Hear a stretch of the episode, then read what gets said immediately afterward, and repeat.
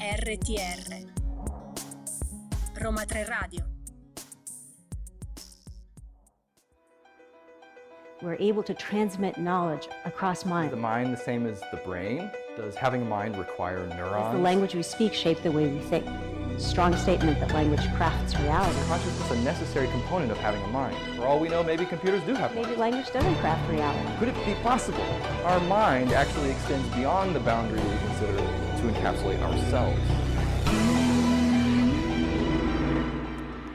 14.04 con il nostro piccolo ed elegantissimo ritardo sono tornati i vuoti cosmici a Roma 3 Radio. C'è una carrellata di ritardi ogni volta che ci siamo noi in voce, non so Vero, perché. Vero, ma eh, le persone importanti si fanno aspettare, dicono vero, così. è vero. di- lo dice la scienza e noi riportiamo solamente fatti scientifici. Perché non è programma. fuffa quello che diciamo, quindi nemmeno quello che abbiamo appena detto lo è. Non è, È non vero, lo è, non lo perché è. quello che diremo oggi, non è fuffa, perché oggi parleremo invece di esperienza estetica e neuroestetica, che è la disciplina che appunto si occupa di studiare questo fenomeno. Il fenomeno di che cosa prova l'essere umano quando guarda una bella opera d'arte. Sì. Tipo, io se guardo te Ari, che sei una meraviglia, sei un'opera d'arte, io, Grazie, il mio grazie. cervello, che cosa, che cosa si scatta? Che cosa si accende? Che Quali aree del quali cervello aree- si accendono?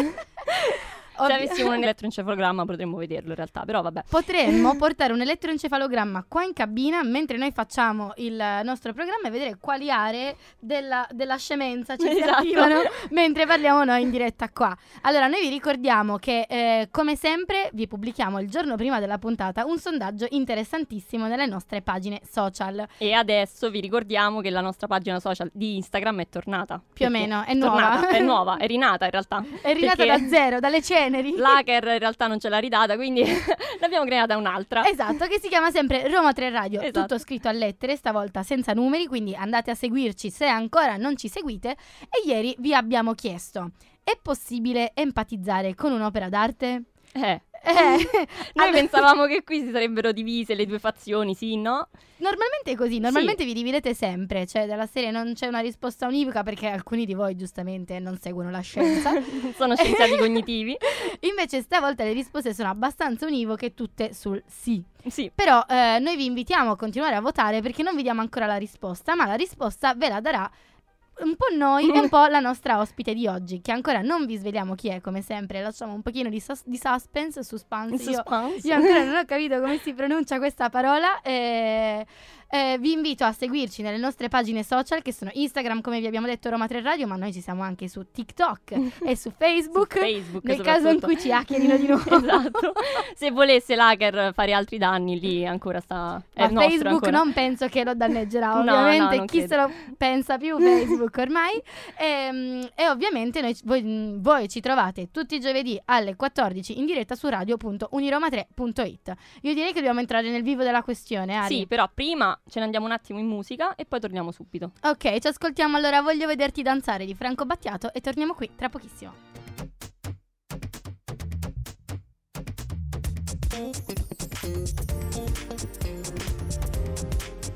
RTR Roma 3 Radio.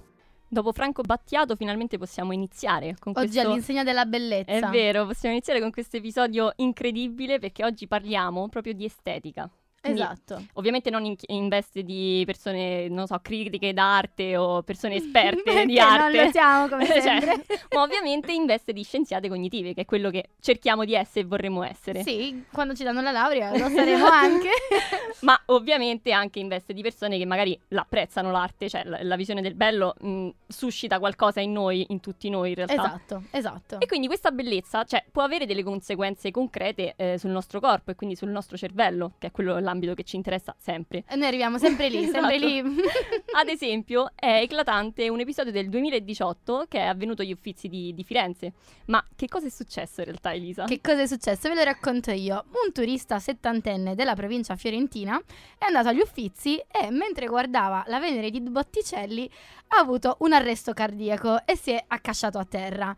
Allora, vi rassicuriamo, nel senso, è successo nel 2018, vi possiamo già rassicurare che l'uomo è stato soccorso tempestivamente da un team di medici, quindi non vi dovete preoccupare, è stato portato in ospedale, tutto a posto. Perché vi abbiamo raccontato di questo episodio? Perché si è, spen- si è pensato che il malore dell'uomo fosse in realtà stato provocato dalla sindrome di Stendhal. Esatto. Che cos'è questa sindrome cos'è, di Stendhal? Infatti, si tratta appunto di un fenomeno che sicuramente forse alcuni di voi hanno già sentito ed è un disturbo psicosomatico Mhm. che si verifica quando un individuo si trova di fronte a delle opere d'arte, appunto, e che considera estremamente belle. Esatto. Quindi Mi in- sento cioè- male per tutta sta Esatto. bellezza. Muoio È, letteralmente. è strano in effetti, però succede. In merito all'episodio citato prima appunto da Elisa, il direttore degli Uffizi, Heike Schmidt, ha commentato che non può confermare se fosse la sindrome di Stendhal in realtà, ma ha raccontato che negli ultimi anni ci sono stati diversi casi di persone che hanno avuto un malore davanti a delle opere d'arte che sono le più belle degli Uffizi, quindi da Botticelli a Caravaggio. Sì, è scioccante questa Eh. cosa. Però noi non siamo qui a discutere di arte propriamente in sé, non possiamo dire quale quadro era bello Esatto. quindi davanti a quale quadro meritiamo di svenire.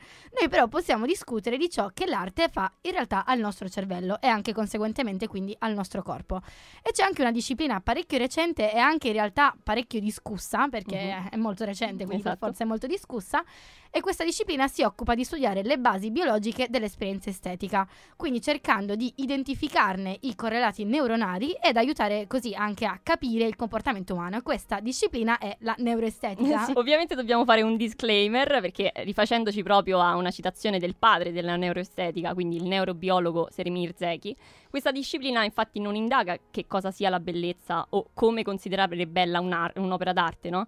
Quindi è quella, eh, cioè ovviamente è un'esperienza soggettiva, Sì, eh, non, esatto. non si può descrivere così oggettivamente. Non siamo così presuntuosi. Esatto, esatto.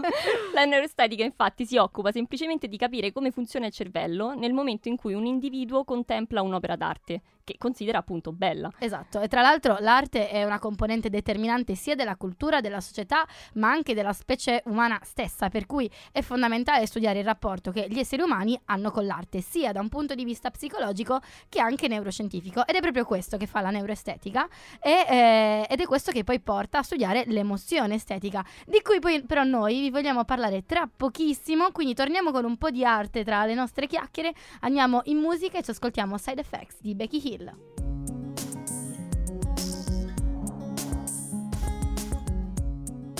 RTR Roma 3 Radio Bellezza, bellezza, oggi stiamo parlando di bellezza e cosa succede al nostro cervello quando vediamo la bellezza. Nel, nel frattempo, dall'altro lato della cabina c'è un nostro carissimo collega che sta portando lo stendardo di, lo stendardo di Napoli, campione Così, d'Italia. a caso. Altra bellezza, questo celeste che colora la nostra cabina. Ma torniamo a noi, torniamo a noi. Abbiamo detto che volevamo parlare dell'emozione estetica. Che cos'è? È un particolare tipo di emozione dettata dal bisogno dell'essere umano di mettere in ordine, armonizzando gli elementi che poi costituiscono il suo mondo. Tipo quelli che hanno la mania di, di sistemare la scrivania in ordine, capito? Queste cose qua. In realtà è emozione estetica. Possiamo anche definire l'emozione estetica come la condizione psicologica indotta da quello che lo psicologo statunitense Brunner definisce uno stimolo situazionale, ovvero un fenomeno, un evento, un oggetto o una persona a cui attribuiamo qualità positive o negative comprese nell'ampio spettro che va dalla bellezza alla bruttezza e che stimola in noi sensazioni di diversa natura. Ricordiamo che tutto questo è soggettivo. Sì, cioè- esatto, queste sensazioni che coincidono in parte con le emozioni primarie, ma che appunto si differenziano da queste per l'atteggiamento che noi mettiamo in atto di fronte allo stimolo stesso e che può quindi essere definito come estetico, appunto, Mhm. poiché è basato su valutazioni fatte in termini di apprezzamento o di disgusto. Disgusto è disgusto è cattivissimo. bruttissima, sì, eh, però rende un po' l'idea. Però sì, perché può- potete svenire per la bellezza, ma anche per la bruttezza. Non so se ma- Eh, magari non so, il contrario dello svenimento quando cos'è? Vomitare per un'opera d'arte Beh, il disgusto suscita questo nelle emozioni primarie, la reazione del disgusto è proprio il vomito, cioè la sì. repulsione Mm. verso un qualcosa, quindi è possibile.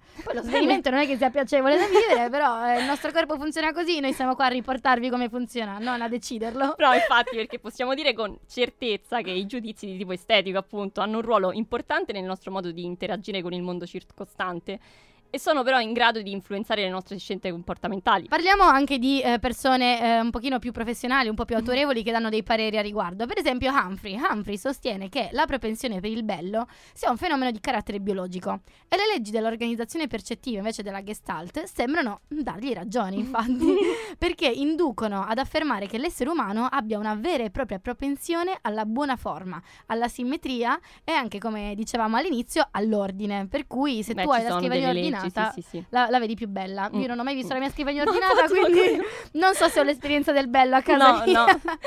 Non credo di percepirlo, non lo riesco proprio a...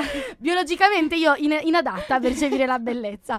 Però la reazione emotiva che noi attiviamo di fronte a uno stimolo, quindi dipende non solo da ragioni di tipo neurofisiologico, ma anche, come dicevamo, dalla nostra disposizione biologica, su cui incidono variabili sia di tipo evolutivo sia di tipo educativo. Per Mhm. esempio, se non ti educano a eh, ritirare bene la letto la scrivania, mattina. no- non avrai mai quella concezione della scrivania bella se ordinata. Esatto. E ci sono diversi studi che hanno mostrato come la sensibilità estetica si manifesti precocemente nel bambino, seguendo un modello di sviluppo parallelo poi a quello del linguaggio, del pensiero logico e anche della produzione musicale. Guarda che, che- Sì. che cosa, che meraviglia che sono gli esseri umani. Sì, ma oltretutto questi studi hanno mostrato come nell'adolescenza si giunga ad un apprezzamento critico e consapevole della bellezza, che è reso possibile da una maturazione cognitiva che si basa sull'acquisizione di una serie di specifiche abilità e conoscenze. Non sugli ormoni. No, assolutamente no.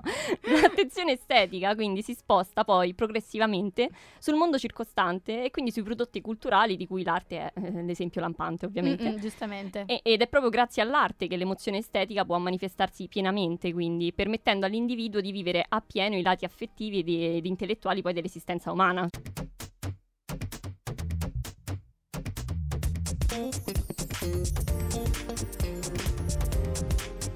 RTR, Roma 3 Radio. Siamo ancora qui ai Vuoti Cosmici a parlare di neuroestetica oggi. Esatto. Perché vogliamo chiarirvi un po' di dubbi su questo funzionamento del cervello inerente all'esperienza visiva, ma in realtà non si parla soltanto di esperienza visiva, perché appunto quando ci troviamo di fronte a un'opera d'arte sarebbe riduttivo limitarne appunto la- la- alla componente visiva della, della situazione. Quindi Esatto. le neuroscienze contemporanee mostrano che infatti quello che avviene è una profonda interconnessione tra diverse aree del cervello. Altrimenti come svieni? Non bastano gli Esatto. occhi per svenire, no? Esatto. Ad esempio si registrano maggiori attività nelle aree adibite al movimento, ma anche a quelle relative alle emozioni, molto importanti in questo Vero. caso, ai ricordi e all'immaginazione. E in particolare un ruolo di primo piano è svolto dai nostri carissimi, meravigliosi neuroni a specchio, che molto spesso tornano nelle nostre puntate perché quanto Ovunque. ve ne abbiamo parlato dei neuroni, c'è tantissimo, Sono noi ovunque. parliamo continuamente dei neuroni specchio, però ricordiamovi brevemente che cosa sono. I, questi neuroni sono stati scoperti a Parma dal gruppo di ricerca di Rizzolatti e sono dei neuroni che si attivano quando si esegue un compito ma anche quando si osserva la stessa azione effettuata da un altro soggetto. Per questo motivo poi compre- permettono la comprensione dell'azione altrui. Esatto. Quindi se io sollevo la mano mi si attivano dei neuroni e se io vedo te che sollevi la sollevi la mano, mano, mi si attivano quei neuroni specchio neuroni, che esatto. sono quelli che si attiverebbero se la Esatto. sollevassi io. Questo Infatti, è molto e importante. la stessa cosa succede con i dipinti, perché quando rimaniamo affascinati eh, con quello sguardo contemplativo di fronte a un dipinto, una scultura, un'opera d'arte o tutto ciò che rientra appunto nel corpo artistico, è perché siamo immersi in un processo empatico eh, in cui i neuroni a specchio svolgono il ruolo da protagonisti proprio. Esatto, quindi l'empatia è il Esatto. processo che sta alla base dei neuroni a specchio che ci permettono poi di entrare Esatto, in, connessione. Wow. come noi. Infatti tale processo viene definito anche con il termine di simulazione incarnata. Che rende molto l'idea. Sì, esatto, perché è un meccanismo per il quale si attiva una stretta interazione tra l'elaborazione concettuale e le rappresentazioni sensomotorie, Ok. che può sembrare strano, eh. Perché mh, ora più nello specifico, più nello magari specifico. spiegando, si attivano nel nostro cervello le stesse aree associate agli stati corporei dei personaggi raffigurati nell'opera, Mhm. come se stessimo svolgendo noi, de- noi stessi la medesimazione, oppure stessimo provando un'emozione e una sensazione simile. Vorrei sapere quali aree si attivano tipo guardando il ratto delle Sabine o, o- o la pietà di Michelangelo, cioè ti senti svenire, ti senti rilassato, non lo so, meraviglioso. Vorrei proprio analizzando nello Vero? specifico quali aree per le specifiche opere d'arte che raffigurano ovviamente momenti di, di emozione forte. Certo. Allora è evidente quindi che questo sia dovuto alla comprensione poi di azioni svolte dai soggetti raffigurati in una determinata opera artistica o anche dalle emozioni provate dagli stessi, ma, Esatto. ma in realtà plot twist non solo perché l'attivazione di queste aree, aree non avviene solo durante l'osservazione di opere d'arte figurative o dinamiche, quindi in cui Certo. si sta muovendo qualcuno o una qualcuno persona, qualcuno, Esatto. un edificio, qualcosa di Qui è riconoscibile. troppo facile, Eh, qui è certo. troppo facile. Questa attivazione avviene anche nel caso di immagini statiche astratte, ma questo Mm. lo vogliamo approfondire con la nostra ospite che a- adesso possiamo svelarvi Sì, chi è. possiamo dirvelo. È la dottoranda Marta Pizzolante. E allora, io, io non vedo l'ora di intervistarla perché arriverà il momento, il momento clou del nostro episodio. Per cui io direi andiamo in musica, continuiamo con questa bellezza musicale. Ascoltiamo Doja Cat e torniamo qui tra pochissimo con la nostra ospite.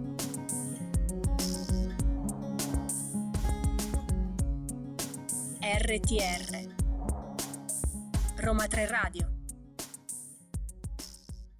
E siamo tornati finalmente con i vuoti cosmici e È il momento, momento. più bello di ogni puntata. è il momento tanto atteso per ogni puntata perché adesso intervisteremo una dottoressa che è Esatto. Marta Pizzolante. Buongiorno, ci sente? Buon pomeriggio a tutti. Ecco, grazie. Grazie per essere, per essere qui con noi anche in telefonica. E volevamo presentarla un attimo ai nostri ascoltatori, perché Marta Pizzolante appunto è una dottoranda di ricerca presso l'Università Cattolica del Sacro Cuore, è laureata in neuroscienze cognitive presso l'Università di, Te- di Trento, conduce la sua ricerca in ambito neuroestetico appunto, studiando il rapporto tra l'arte, la scienza e le nuove tecnologie. Inoltre scrive periodicamente per eh, delle riviste scientifiche e testate giornalistiche come Art Tribune e Arts Life. La prima domanda, diciamo, partiamo un po' sul generale. Esatto. Vorremmo chiederle perché è importante la neuroestetica per comprendere meglio il funzionamento della mente umana? In che misura sapere di più su come percepiamo il bello può aiutarci a capire il nostro cervello? Sì, esatto, buongiorno, buon pomeriggio a tutti. Ringrazio innanzitutto voi per l'invito e saluto chi ci sta ascoltando. Iniziamo, diciamo, con, con il botto con questa domanda perché diciamo è stata una domanda cruciale anche perché durante i miei anni di specialistica magistrale in neuroscienza a Trento ricordo che in una delle tante presentazioni degli articoli scientifici che a turno da studenti discutevamo di fronte all'intera classe, io ero l'unica un po' ad occuparmi un po' di questo, di esperienza estetica, di cervello e di nuove tecnologie. E mi ricordo che un mio professore dopo una delle mie ennesime presentazioni sull'argomento mi disse, beh Marta, tutto molto bene, ma insomma qual è il messaggio finale che vuoi passarci? Cosa, cosa vuole dirci la neuroestetica di più sul cervello? E sul momento, de- devo dire la verità, me l'ha presi moltissimo per quella richiesta perché pensai un po' che diciamo, tutto il mio lavoro fosse un po' sminuito, ma ad oggi in realtà è una, questa è una domanda eh, che mima un po' quello che mi avete chiesto voi, che, a cui tento di rispondere e capisco profondamente il senso di, di quello che, che vi state chiedendo. Beh, Sicuramente la, la, neuroestetica o comunque lo studio scientifico delle, dell'esperienza estetica riveste un'importanza significativa non solo perché ci permette di esplorare comprendere meglio come il cervello elabora e risponde alle esperienze estetiche, ma quello che è più importante è l'interpretazione ultima un po' che diamo ai risultati dei nostri studi, perché studiando la percezione estetica possiamo non solo indagare questi meccanismi neurali, ma in primis comprendere meglio come il nostro cervello processa e attribuisce valore a queste esperienze e ciò ci permette di avere una prospettiva più approfondita su come la mente umana funziona Mhm. e ci fornisce un quadro direi più completo della nostra natura estetica come esseri umani. Direi che ci sono anche delle implicazioni pratiche perché poi da quelle che sono un po' le scoperte che vengono fatte in questo, in questo campo ehm, possiamo avere rilevanti implicazioni rispetto alla progettazione ad esempio degli ambienti, delle terapie, delle pratiche artistiche in cui la comprensione di come le persone rispondono all'arte alle esperienze estetiche in generale può contribuire a migliorare in primis il benessere e poi la qualità della vita.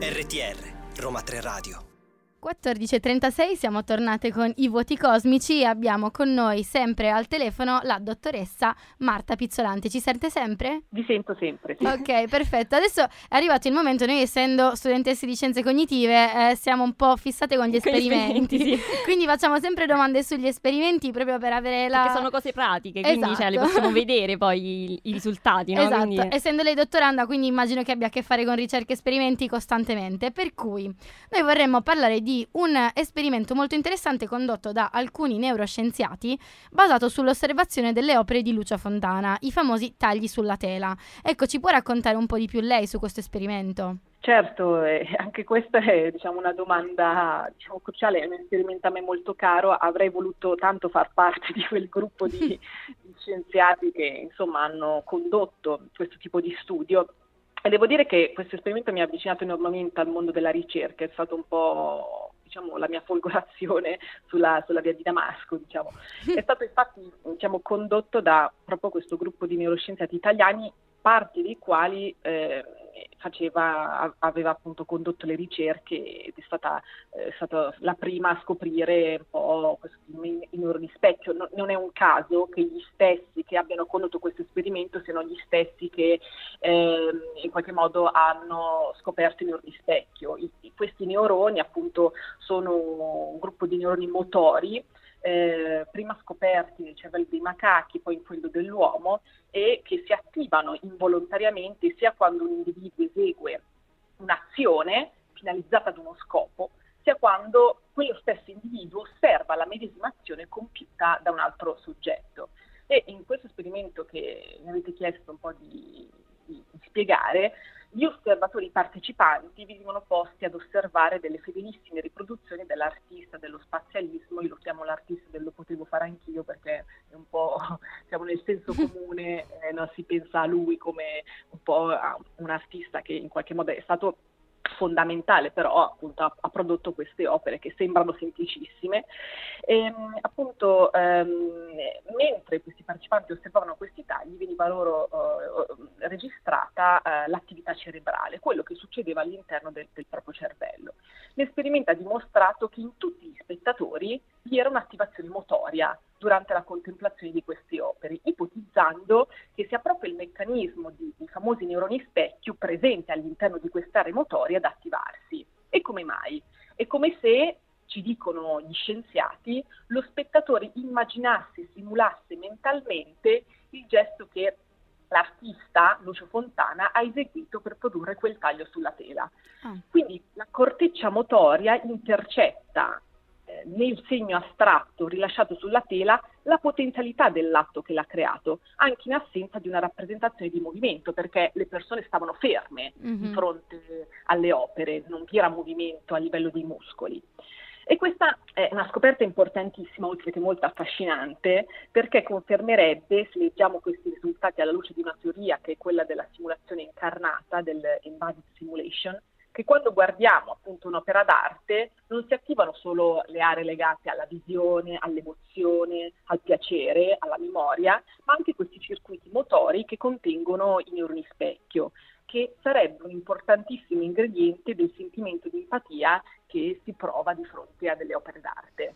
Ecco, infatti noi eh, volevamo proprio parlare anche di empatia ehm, a proposito di questo, di questo fenomeno. Esatto. Avremo, perché- avremo un'altra domanda a riguardo. esatto, perché entrare in empatia con un'opera d'arte ed entrare in empatia con un'altra persona, cioè secondo lei è differente? Anzi, secondo le neuro- la neuroestetica e secondo i suoi studi. Ecco, eh, qui eh, effettivamente noi come diciamo, team di ricerca dell'Università Cattolica, insieme diciamo, a chi mi segue e ai miei colleghi, cerchiamo di, le nostre ricerche non fare solo affidamento sui neuroni specchi, ma in qualche modo concentrarci anche su altri costrutti. Però devo dire che eh, effettivamente i neuroni, è inutile, i neuroni specchi è inutile negarlo, sono stati diciamo, definiti quello che eh, per, per la, la biologia è il DNA, quindi dei fondamenti costitutivi del, del nostro, del- dell'essere umano no? a livello Mhm. cerebrale. Ed effettivamente però è chiaro che eh, è stato dimostrato che addirittura ovviamente con studi condotti tramite le tecniche di imaging che l'entrare in empatia con un'opera d'arte e l'entrare in empatia con un'altra persona attiverebbe meccanismi neurali simili, quindi attiverebbe okay. questi circuiti diciamo, che includono i neuroni specchio, oltre ovviamente ad altre aree del cervello. E questa somiglianza ovviamente è fondamentale perché comporta una serie di implicazioni no? nella vita di tutti i giorni. Mm-hmm. Sappiamo bene quanto, ovviamente soprattutto oggi, l'abilità di entrare in empatia con gli altri, di mettersi nei panni altrui sia cruciale un po' per eh, le relazioni sociali, la comunicazione, la costruzione di legami certo. e eh, quindi l'esperienza estetica che coinvolge meccanismi simili a quelli dell'empatia può contribuire a potenziare la nostra capacità di comprendere e relazionarci con gli altri. Quindi allenarci a godere del bello, a entrare in empatia con un'opera d'arte, sia esso un quadro, un dipinto, una canzone, un'opera teatrale, può effettivamente insegnarci a diventare più empatici anche con gli altri, con gli altri. Ah. arricchendo le nostre esperienze e diciamo migliorando la nostra capacità un po' di connessione e comprensione del mondo che ci circonda. Beh, a livello sociale adesso sarebbe molto utile questo. Decisamente. Esattamente. Noi avremo ancora un'ultima domanda da farle, ma dobbiamo tornare brevemente in musica, quindi ci ascoltiamo l'ultima canzone City of Stars e dopo torniamo qui con la dottoressa per continuare ad analizzare un po' questo fenomeno delle esperienze estetiche. A tra pochissimo.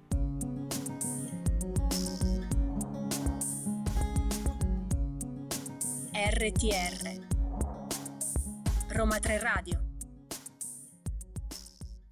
Eccoci di nuovo qui con la dottoressa Marta Pizzolante a parlare di neuroestetica. Abbiamo parlato fino adesso del movimento, di come l'empatia influiscono sul, sul cervello e gli effetti che hanno, però volevo chiederle anche quanto lo stato emotivo di una persona nel momento in cui osserva un'opera d'arte, quanto questo abbia un impatto sul, sulla situazione nel cervello, cioè in che aree del cervello si, si attivano, diciamo.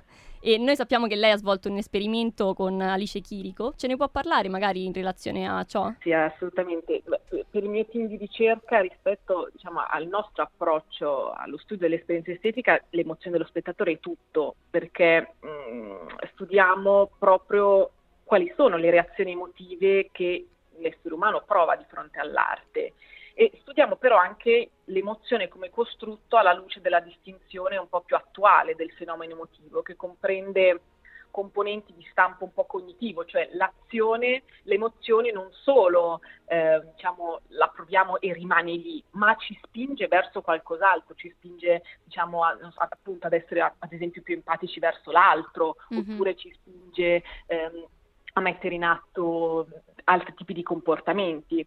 Quindi l'emozione come prodotto dell'esperienza estetica, perché l'arte ci fa emozionare, eh, ma anche come componente che può influenzarla. E infatti nel, nell'esperimento che avete citato prima, che ho condotto insieme appunto alla mia collega, la professoressa Chirico, abbiamo provato a comprendere come cambia l'osservazione di un'opera d'arte se si è tristi, ad esempio, se invece si è felici, facendo osservare a due gruppi di partecipanti la stessa opera d'arte, però dopo avergli sottoposto due video diversi, in un gruppo un video per indurli lo stato emotivo positivo e nell'altro gruppo i partecipanti viene fatto vedere prima dell'osservazione delle opere un video che diciamo, inducesse uno stato emotivo negativo. Uh-huh. Abbiamo confermato quindi anche per l'esplorazione degli stimoli d'arte astratta una teoria psicologica esistente che è quella della Broden and Wirth, ehm, uh-huh. secondo cui il principale compito delle emozioni positive sarebbe quello di promuovere l'ampliamento dei propri orizzonti, cioè quando sono felice esploro di più e sono più teso verso il mondo esterno. Uh-huh. Ed è effettivamente così anche nel nostro esperimento. Chi è felice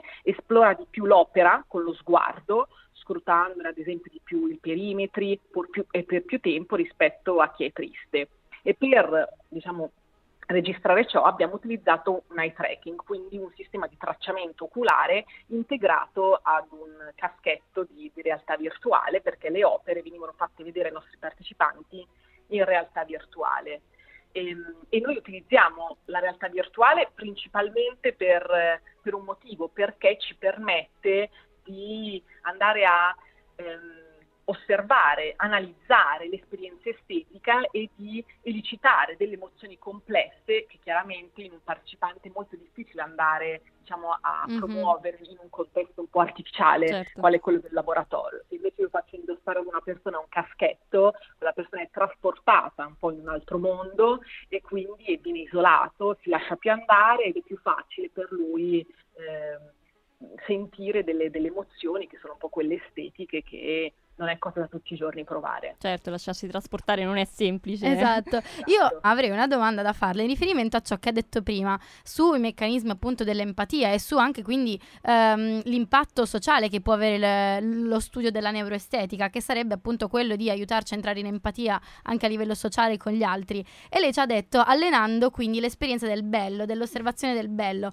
Come si può allenare questo? Nel senso, per esempio, andando più ai musei, vedendo più cose belle, ci sono delle cose concrete che possiamo fare? Ma sicuramente andare al museo e aprirsi verso diciamo, delle realtà culturali è un primo suggerimento, però io penso sempre che basti veramente poco, basti aprirsi anche solo al bello durante una passeggiata nella natura, quindi cogliere quei piccoli dettagli che normalmente presi come siamo dalle, sembra banale però è vero, presi come siamo dalle mille cose che dobbiamo svolgere durante il giorno, eh, siamo, siamo, poco inclini a mm-hmm. cogliere. Quindi diciamo, l'esperienza estetica ci insegna questo e la psicologia ci insegna questo, che ehm, diciamo, l'oggetto bello è bello perché viene percepito così da chi, dall'osservatore mm-hmm. e quindi anche un qualcosa che eh, tendenzialmente non è considerato nel senso comune bello in realtà può essere la fonte più straordinaria di bellezza e quindi essere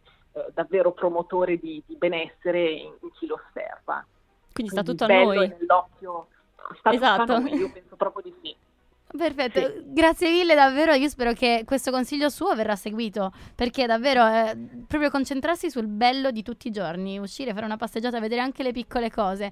Davvero grazie mille dottoressa per, per questa intervista, per averci dedicato del tempo, per aver chiarito tutti i dubbi che noi avevamo su, su quest'ambito. Noi le auguriamo uh, bocca al lupo per il suo lavoro e per le sue ricerche e la ringraziamo nuovamente per aver partecipato alla puntata con noi. Grazie mille a voi, è stato davvero un piacere. Grazie, grazie mille, grazie, allora buona giornata ascoltatori. Grazie, arrivederci. arrivederci.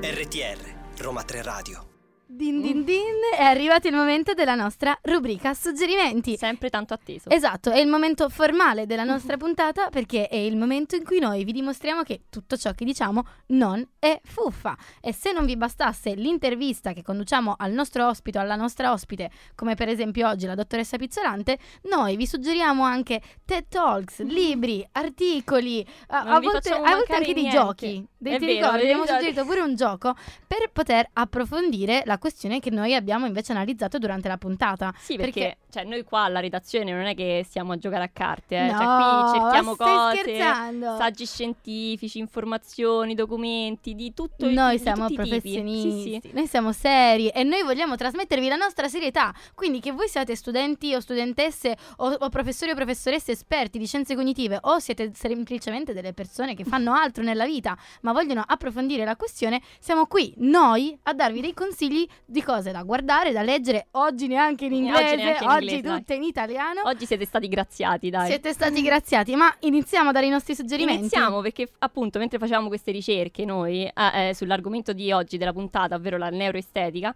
ci siamo appunto felicemente imbattuti in un TED Talk di quella che poi è stata la nostra ospite di oggi, quindi la dottoressa Marta Pizzolante, che si intitola Dove nasce la mia passione per la neuroestetica. E tra l'altro qui... ci ha dato un pochino un'idea lei all'inizio sì. quando abbiamo, le abbiamo chiesto perché è importante studiare la neuroestetica, esatto, esatto. quindi approfondite. E infatti possiamo dirvi con convinzione che unendo la semplicità di esposizione a un rigore scientifico, per parlare di un ambito che è abbastanza complesso come, come, la neuroestetica, la dottoressa Pizzolante ha catturato la nostra attenzione, infatti è stata invitata. Quindi vi consigliamo vivamente di guardare il TED Talk per farvi trasportare in questa nuova disciplina tra scienza e umanesimo che studia appunto la relazione tra la percezione estetica, quindi l'arte possiamo dire, e il cervello. Esatto, ma noi non ci, non ci, basta perché l'ospite di oggi ha scritto tantissimi anche articoli, ha partecipato a tanti esperimenti, per cui sempre della dottoressa Marta Pizzolante noi vogliamo consigliarvi un suo articolo dal titolo 5 esperimenti neuroscientifici che hanno influenzato la nostra visione dell'arte contemporanea. Lo trovate su Art Tribune. Tra l'altro direi che sono anche degli, del, degli articoli facili da leggere, sì, sì, non, è, non, è, molto scientifico no, da no. dire che chi non, non no, sa di neuroscienze non può leggerlo, anzi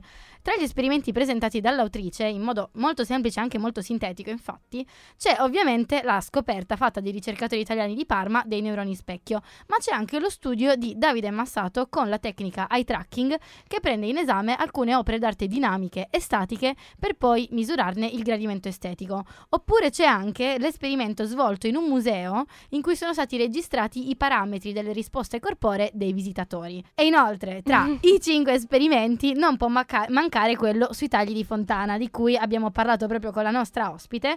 È stato effettuato questo esperimento con l'elettroencefalogramma, di cui appunto vi abbiamo parlato ampiamente durante l'intervista. Esatto, esatto, ma noi ve l'abbiamo citato in realtà e ve- lo cita anche la dottoressa Esatto. Pezzolante nell'articolo.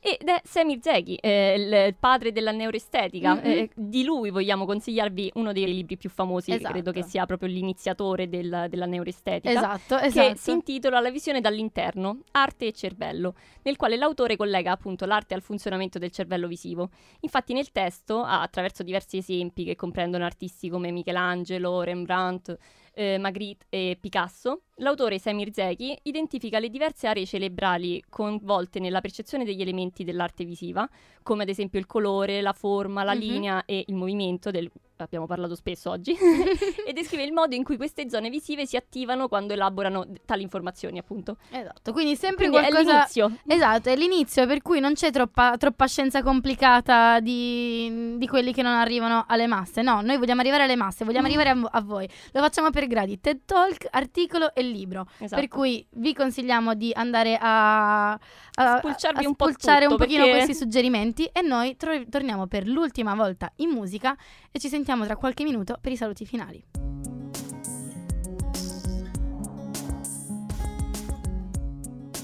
RTR Roma 3 Radio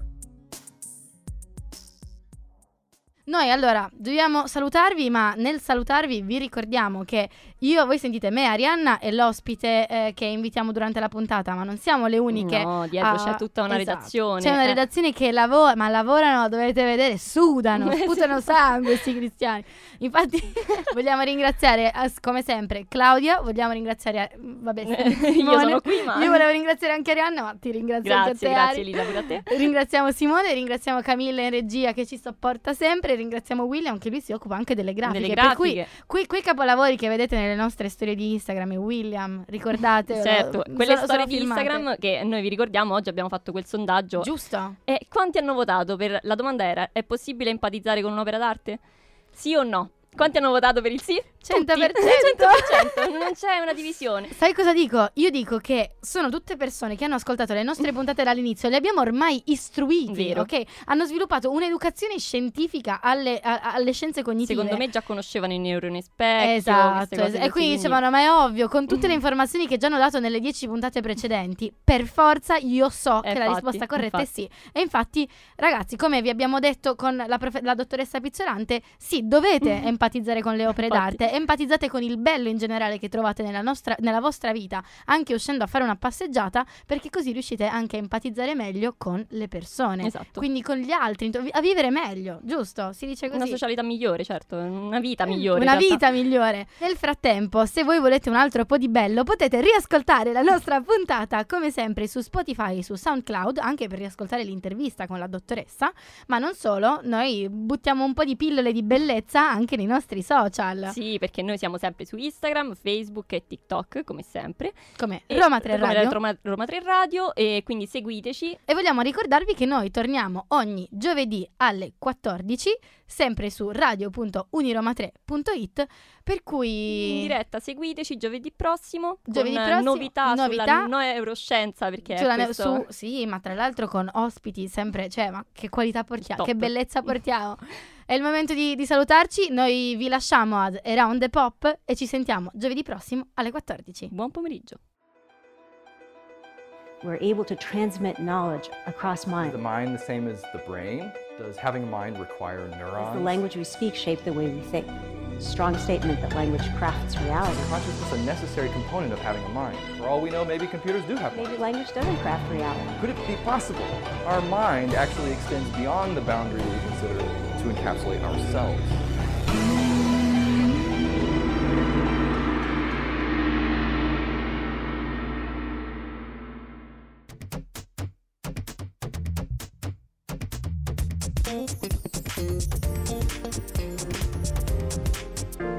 RTR Roma 3 Radio